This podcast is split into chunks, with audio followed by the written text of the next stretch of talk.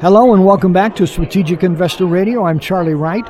And again, we're sitting here at the Alts LA conference, and I'm with Bill Kelly, who is the CEO of the CAIA Association, which stands for the Chartered Alternative Investment Analyst Association out of Amherst, Massachusetts. Bill, welcome. I think we've interviewed you uh, each time we've come each of the last four years. So appreciate you being here.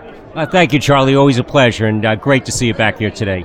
So CAIA is one of the sponsors, not only of Alts LA, but other uh, uh, sponsor of other um, uh, conferences just like this one throughout actually the world. Tell us about that.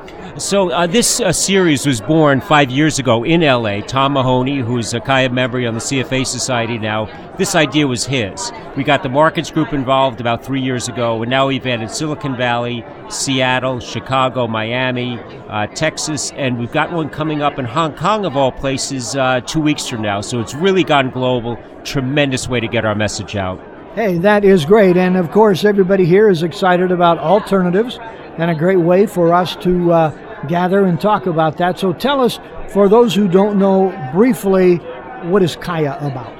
So we're really in the education and literacy business. So you mentioned Charlie alternatives. I think most investors come from a 60-40 world, 60% equities, 40% bonds. And if you look at most experts out there and, and expectations around the return premium in that space, about 5% before inflation. So 2 to 3% after inflation, very, very hard to build wealth. So the thought is, are there other risk premiums out there to access like real estate, like private equity, like private debt that can maybe enhance your returns? The short answer is probably yes, but it's got to be accessed through due diligence, and that's what we do. Okay, and so uh, you guys, uh, I presume the members of CAIA are uh, investment advisors.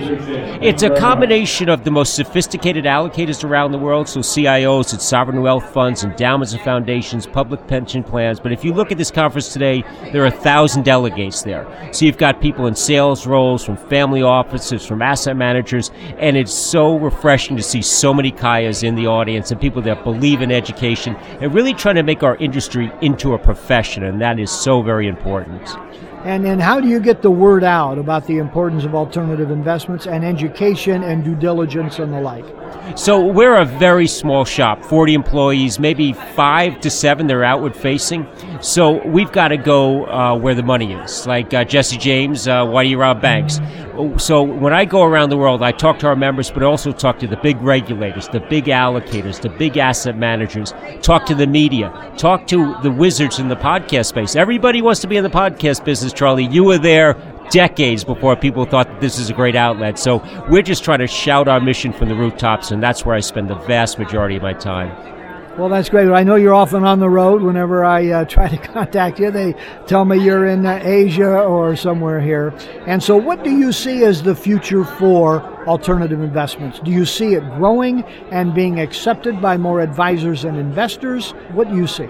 So maybe a two-part answer. So Preqin, which does a lot of research in this space, a lot of respect for them, they put a report out just about a month or so ago, and they're estimating a 60% increase in assets under management in the alt space in just the next five years. So a tremendous amount of money coming into this space, and if you're in the education business, that's extraordinary.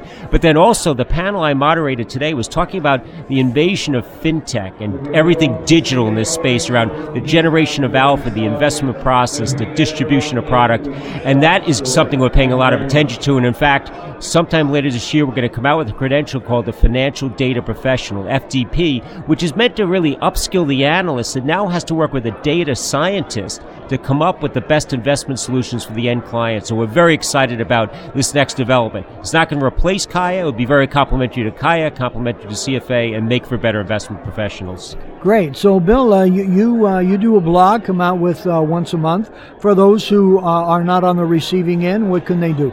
Uh, so it's uh, not behind a paywall. I, I, wish people thought that much of me that they're willing to pay for it. But there's a website called allaboutalpha.com, one string, and inside of that you'll find a column called What About Beta. I write it almost every week. I try to be thoughtful and provocative and get conversations going around the retirement crisis, around what's going on in the crypto space. These qualified opportunity zones that are just coming out. A lot of discussion enlightenment there too. So it's been a great venue to continue to get this discussion going. And I would encourage all you listeners to take a look and join the conversation. Hey, well, great. Well, Bill, thank you very much for joining us for a few minutes today, and our best wishes for you and CAIA and continued growth and uh, for the whole alternative industry. Thank you very much. Thank you, Charlie. Always a pleasure.